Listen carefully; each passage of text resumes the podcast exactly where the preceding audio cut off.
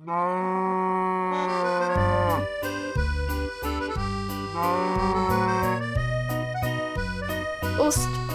Sommarsnacks.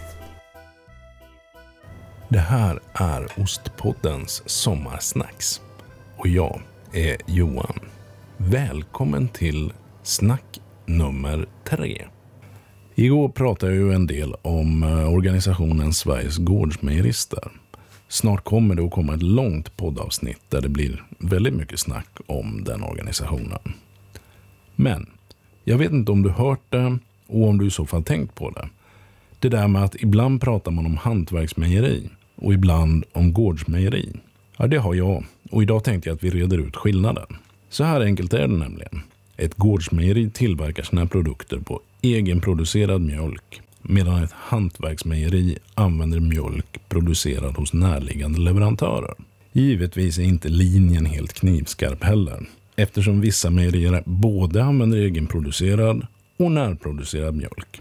Kanske har man till exempel egna getter men köper in komjölk bara för att hitta på hur det skulle kunna vara. Och för båda kategorierna av mejerier här så är hantverket det centrala. Köper du gårds eller hantverksost producerad av eh, någon av medlemmarna i Sveriges gårdsmejerister ja, då är den inte utspottad ur någon stor processindustri någonstans.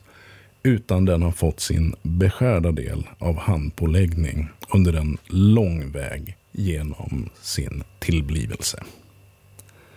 Så att så är det. Gårdsmejeri använder egenproducerad mjölk. Hantverksmejeri jobbar med närproducerad mjölk. Båda jobbar hantverksmässigt. Och slutligen, bara för att man jobbar hantverksmässigt behöver man inte ha en pytteliten produktionsvolym. Men det tar vi en annan gång.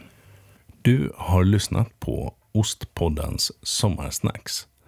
Ett nytt snack kommer imorgon. Kan du inte hålla dig tills dess, så håll ett öga på Instagram och Facebook också. Där händer det möjligtvis någonting redan tidigare.